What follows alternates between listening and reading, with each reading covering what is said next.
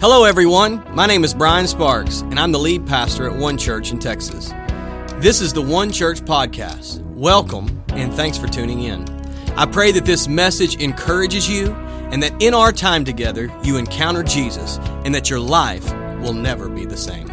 Psalms 112, verse 5 through 6. You came on the, our annual giving uh, message. If you're here visiting with us, I, I, would just say this, and I want you to know that, that I used to, as uh, whenever we first started the church, I, I was always really like, I, I shied away from giving messages, and I don't anymore. And the reason why I don't shy away from giving messages anymore, and I, I, don't preach them often, but when I do preach them, I don't shy away from them. And the reason why I don't is because giving has changed my life. Like the fact that I, I, being generous to others, making a difference in others has absolutely changed my life. And some of you came in today and you're like, man, here it is. Like I showed up on this day. I would just tell you that God probably has you here for a reason. And that's not to share the message with somebody else. It's probably that you need to take it and go, God, what are you saying to me? And, and, I would encourage you that God is wanting to change your life and God is wanting to change lives around you. And so just lean into this. Don't get all upset. Don't, get a, a, a don't, don't make up your mind before. Uh, and, and let's just lean into this. Psalms 112, verse 5 through 6. Psalms 112, 5 through 6. It says this It is well with a man who deals generously and lends, who conducts his affairs with justice. For the righteous will never be moved, he will be remembered forever. I love that God says this generous people are remembered forever.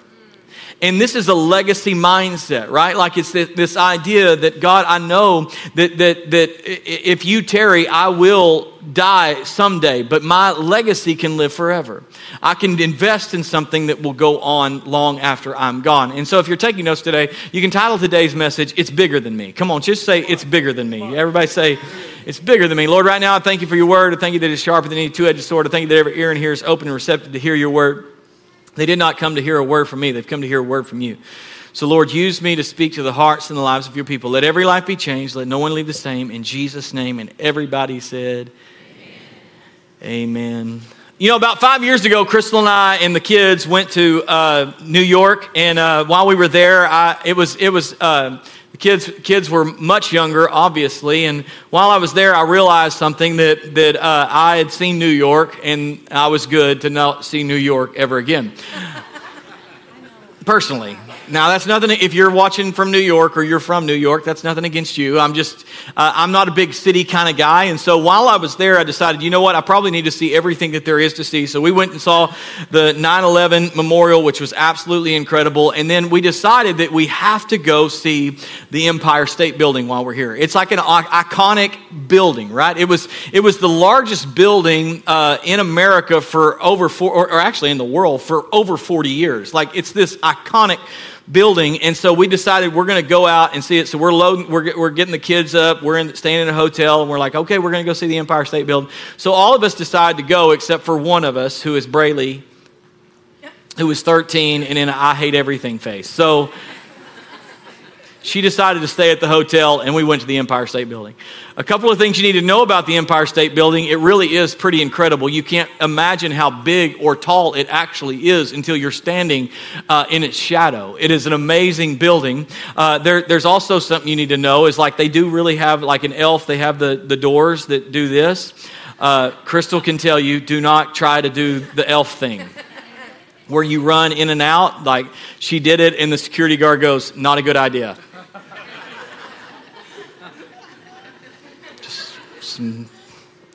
But the Empire State Building is absolutely massive. It's actually 102 stories tall. Uh, it stands an amazing 1,454 feet in height. It's two, it has 2.25 million square feet of office space. The Empire State Building, though, was built in a time when it shouldn't be built.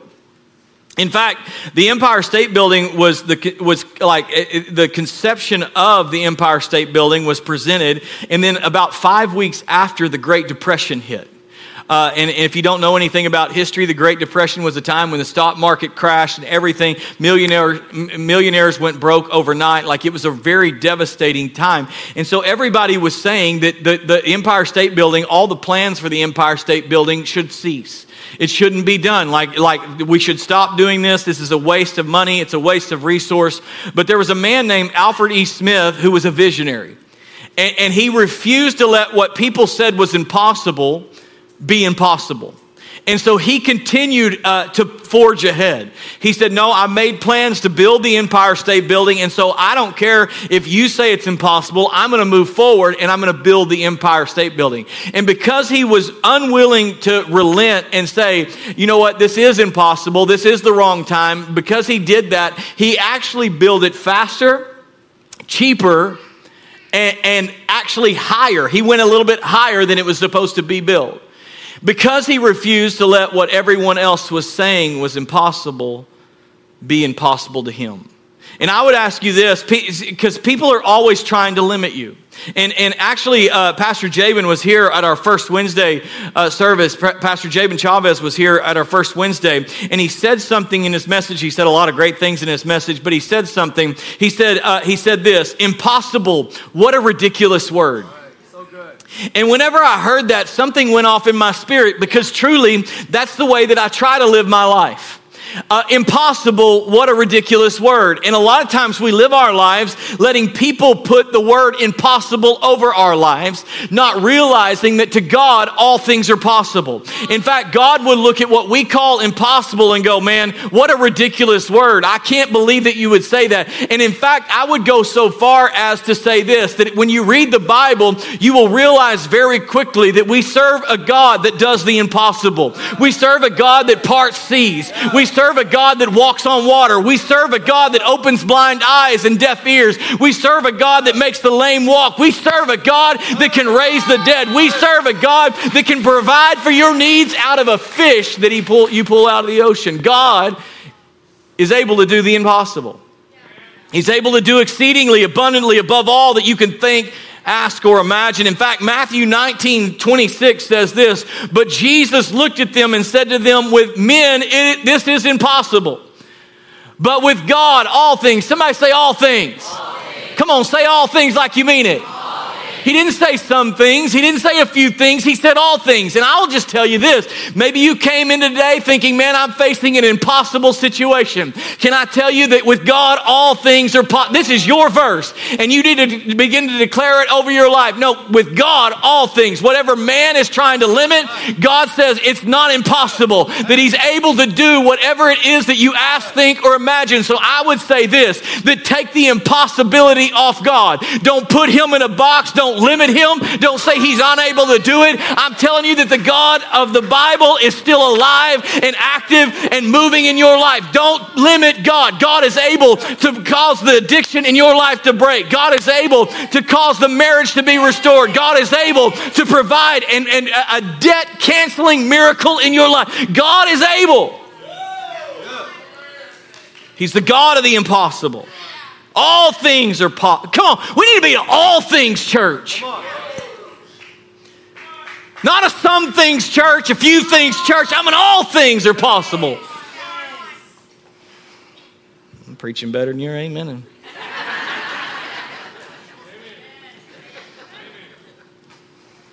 The reason why you should never limit God in your life, because the God of the impossible is at work in your life. The God of the impossible is building your life. The God of the impossible is doing construction in your life. And, in fact, the Bible tells us that you, we are being transformed or we are being changed from glory to glory.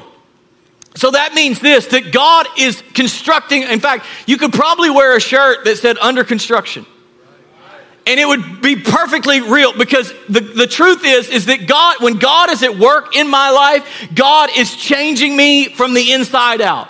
He, he, he's transforming me. He's moving in my life and he's changing me a little bit at a time. Most of us would never equate what god is doing in our lives to construction. But the fact is, is that that's exactly what he's doing. God takes our lives and begins to build great things in them. God takes who we are and begins to create us into who he created us to be. He's in doing construction in our life. And here's the thing, is I say all that to say this, is that when Alfred E. Smith decided to move forward and to build the Empire State Building, after the plans and everything was done, that you have to know this, that there was a talk about money. Like nobody goes, nobody showed up, how are we going to build it? Well, I don't know. We're going to build it on faith, brother. Hallelujah. Like, right? There was a talk about money. And I don't think Alfred E. Smith was shocked when they brought up money or how much it was going to cost to build this building. In fact, let me just go a little bit farther. If you were to decide to build a house or buy a house, you would go down, you would look at the house, you would look, look, let's say, okay, I want to build this house. This is you could go to the architect, you could have them draw up plans, and everything would be great. But I can guarantee you that when you take those plans to the bank, there's going to be some talk about money. You're not going to be shocked by that. If you decide, let's go, let's just take it a little further. If you decide to go down and buy a car, and you want a new car, you go down to whatever dealership that you go down to, and you, you, you find the car, you find the one that you want, you go, man, this is the one I want. You know that there's going to be, at some point, before you drive off the lot in that car, there's going to be a talk about money. You're not going to be shocked by that. You're not going to buy a car on your good looks. I can promise you, none of you are that good looking. Let's just take it a little bit. Further. When you go down to Whataburger and you ask them to build you a double meat cheeseburger, glory to God, with extra cheese, hallelujah. You construct this burger and they say, We will build it. You're not shocked when they say that'll be 1050. Like you're not shocked by that. Why? Because you know that it costs money to build things. And at no point in any of those scenarios are you ever surprised that money was brought up. At no point in any of those scenarios did you think that the, the fact that somebody mentioned money when you were at the car dealership or at the bank to buy a house or build a house or wherever you find yourself or at Whataburger, the fact that they brought up money did not offend you, did not make you upset, you did not feel awkward about it at all. You didn't think it was inappropriate, right? Because you know that it costs money to build things. Are y'all with me? It costs money to build things, and you know that. So, but, but as soon as money is brought up in church, all of a sudden people think it's inappropriate or awkward or offensive. Like, Phyllis, get your purse. He's talking about money.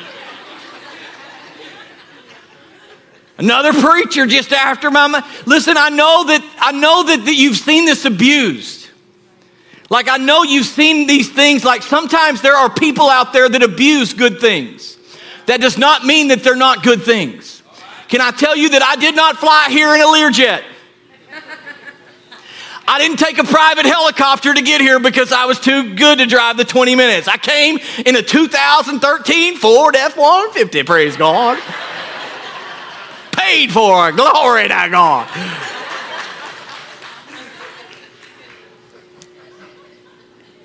And I would say that the, the reason, like, as soon as money is talked about in church, all of a sudden people think this is inappropriate or this is awkward or this is offensive. And the reason why is obviously because you've seen it abused. But can I tell you that that's not happening in this local church? It's not being abused. In fact, we're using it to make a difference in others. In fact, let me just go this the reason why people think it's awkward or inappropriate or offensive is because they don't know what their money is doing. Their money is not building things, their money is building people people.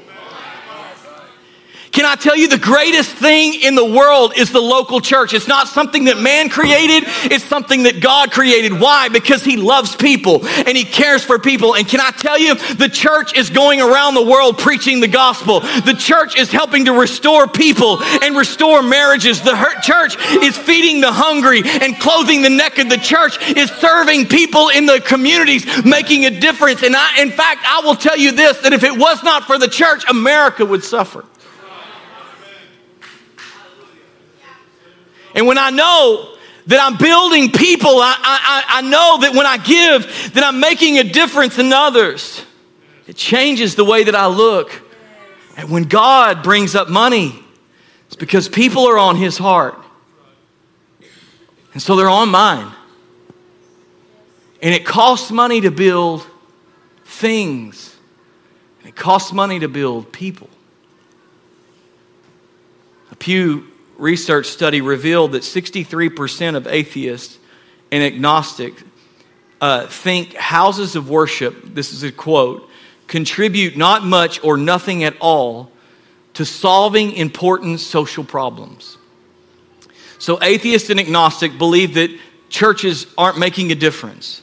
But here's the facts faith based organizations help over 70 million Americans every single year. One key service is to feed the millions struggling with poverty and have limited access to food. Over 60% of the food banks in the United States are faith based organizations helping over 70 million Americans. Now, listen to this. If it was not for the local church, America would starve. 60% of the food banks are feeding Americans. And if it weren't for those faith based organizations, America would starve.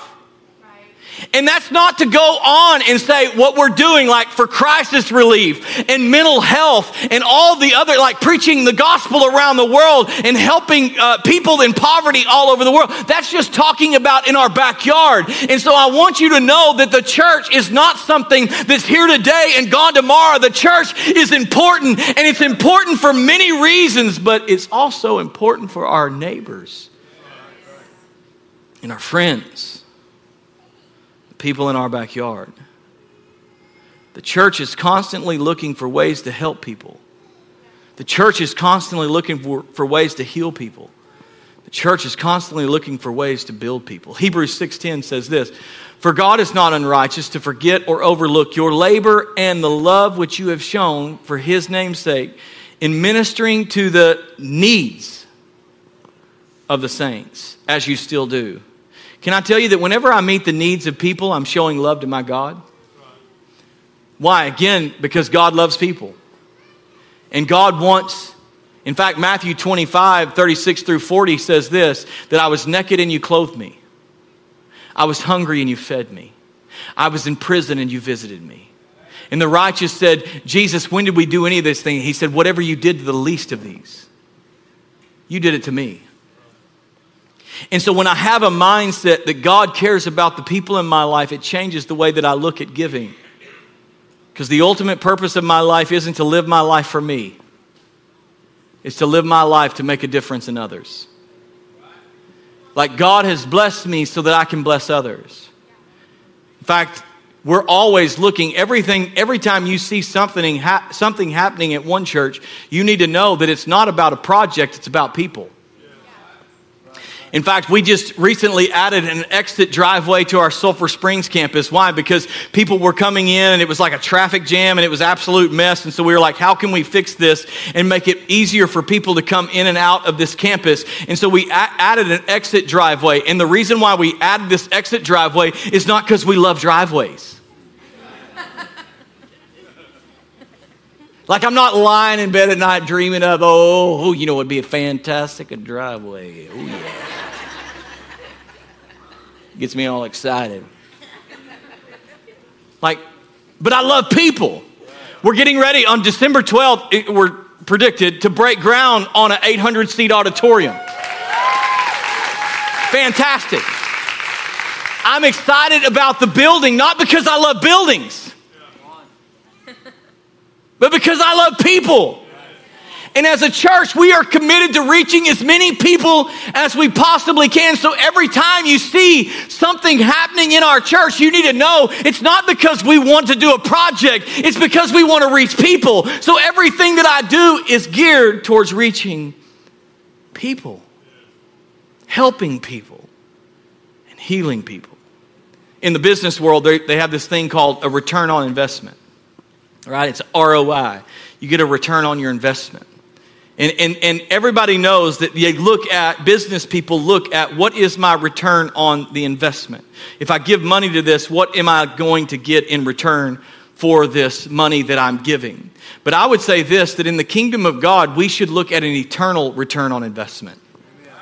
Like we should look different. It's an E R O I. Like what, when I give money, it's not something that's temporal, it's something that's eternal. In fact, this, I'll tell you this, that when you give, like, when, when you invest in a building, eventually that building will crumble. When you invest in a car, come on, eventually that car is going to break down. When you invest in things, eventually those things are going to give out or break down. But when you invest in people, it lasts forever. So I have an eternal return on investment. And I know that when I give to the kingdom of God and I give to the local church, I'm investing not in projects, I'm investing in people. And I know that every person that comes through the doors of this brand new facility and encounters Jesus and, and God makes a difference in their life, it's an eternal investment that I was a part of. When I invest in a driveway or a project, I know that I'm making a difference not on a project, but in people. Because I can't take, take stuff with me to heaven. But I know that I can take people. I can invest in people. I can love people. So I got to move quick. How do we do this? How do we live this out? Number one, we have to be intentional. You have to be intentional. I, I live my life with an eternal perspective. And because I have an eternal perspective, I help people that I can help. I meet the needs that I can meet. I serve the people that I can serve. As Christians, we should be intentionally generous. In fact, 2 Corinthians 9:11 it says this, "Thus you will be enriched in all things and in every way, so that you can be generous, and your generosity as it is administered by us will bring forth thanksgiving to God." Living a generous life goes beyond money. See, when I live a generous life, I, I know this that everything that I have is, is meant to bring glory to God. So I live a generous life, and I know that God is giving me words so I can encourage people. God, God has given me hands and arms so I can hug somebody. God has given me a car so I can give somebody a ride to church. God has given me a house so I can welcome somebody in and, and let them eat at my table. God, God, God has given me things. Why? So that I can give them away. Like, it's not just about money. It's about God, I, I, you have everything in my life. You have my heart. You have my life. You have everything. And yeah, it comes down to money. I live with an open hand, and God, you gave it to me in the first place. So whatever it is that you're asking me to give, I give. But it means this that you got to make plans to give. Generosity won't happen on accident. It's something that you have to do intentionally. You have to make plans to give. 1 Corinthians 16, 2, it says this On the first day of each week, let each one of you personally put aside something and save it up as he has proposed. I'm not going to read on because I got to go. But can I tell you that it takes faith to give the first part of your income to God? It takes faith. Crystal and I'll just tell you this personally. Crystal and I always, every year, we've been given tithes and offerings. Tithes is the first 10% of your money, uh, of whatever you bring in, offerings is anything above that. We've been doing that since we've been married.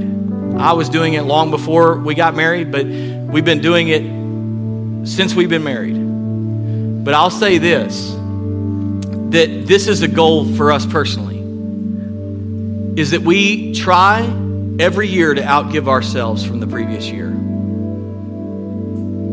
And when I say that, some of you are like, what? Like, that's, that's our goal. is that I want to give. I don't. Sometimes it's some. It doesn't have to. It doesn't have to be a percentage. Sometimes it could be a hundred dollars more than the previous year.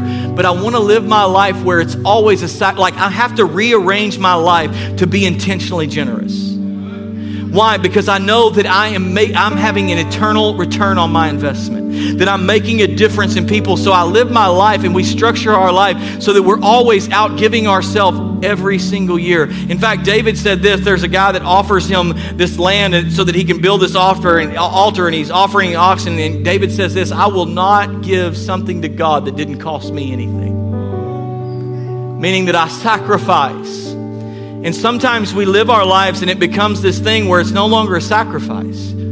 Come on, when you first buy something, you're like, I don't know if I can, like when Crystal and I bought our, bought our house, we were like, I don't know if I can afford it, but then it becomes normal. You, you first purchased Netflix, you were like, oh, I don't know, $9.99 a month, woo! We gonna be able to do it, Susan? I think so. we gonna be able to do it. Now you don't even notice it. And I would just encourage you, maybe God is asking you to start upping your giving.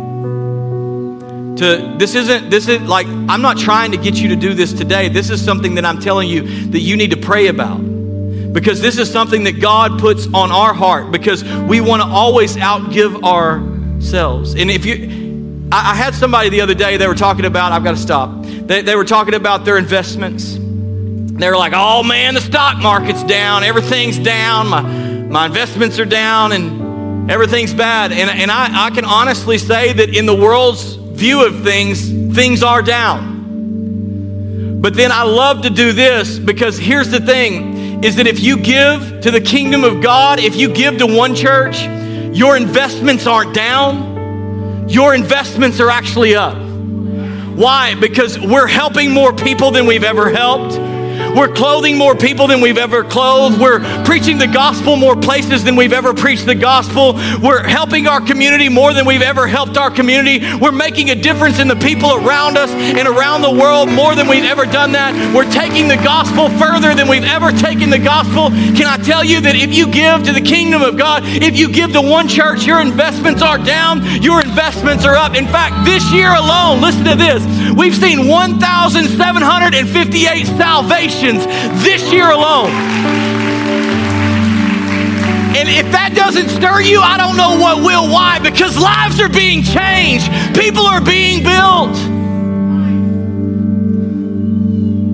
It's an eternal return on my investment. Number two, you need to be joyful in your giving. I gotta just say this be joyful, not reluctantly, not sorrowful, under compulsion. It's your get out of jail free card. For God takes pleasure in. If you're sitting there going, man, I don't know. Just hold on to your wallet, Joe. It's fine. Why? Because I've learned this. But it's not always as much about the gift, it's about how you give it. God, thank you that you've you blessed me so I can be a blessing to others. God, you poured out your love on your and your grace and your mercy on me and my family so I get to do that for others. God, you've changed my life so I get to help somebody else life be changed. Like it's a it's a joy for me to give. Third thing and I'm done. Give because someone gave for you. This is what I do. I give because someone gave for me. In fact, I'll say this that on our first Sunday, as a church, like we, we were preparing to launch a church, uh, our church, and it cost $111,000 for us to buy equipment uh, to launch that church, like signs and everything. If $111,000 isn't a lot of money to you, you're in the right place. Bless God. Amen. But, but it was a lot of, it might as well have been 10 million to us. And, and people gave that money. And because people gave that money, we were able to have our first service. And because we were able to have our first service, people came, people encountered Jesus, people's lives were changed, and people were saved. This building, when we decided to buy it and renovate it, it cost $2.3 million to buy it and build it and renovate it. And we were able to purchase it because people gave. We were able to renovate it because people gave.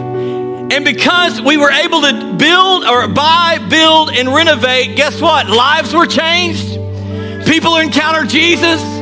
Marriages were healed and restored. Like, this is all going on. Sulphur Springs, when we decided to launch that campus, like, we had to buy the building and we had to renovate it and we had to do a lot of work. We had to build an extra drive. Like, all of this stuff is happening. And because people gave, people came and people encountered Jesus. Can I, can, can you hear me? It's not about projects. People gave before you ever got here to give you a seat and air conditioning and heat and to give your kids a place to worship God and encounter and find their purpose. People gave so that instruments could be played and you could hear and encounter the Lord every single time people gave. Because before you even got here, they thought of you.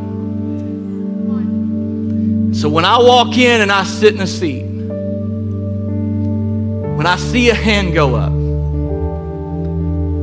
it's because people knew that they were giving to something that would live beyond them. With every head bowed, every eye closed.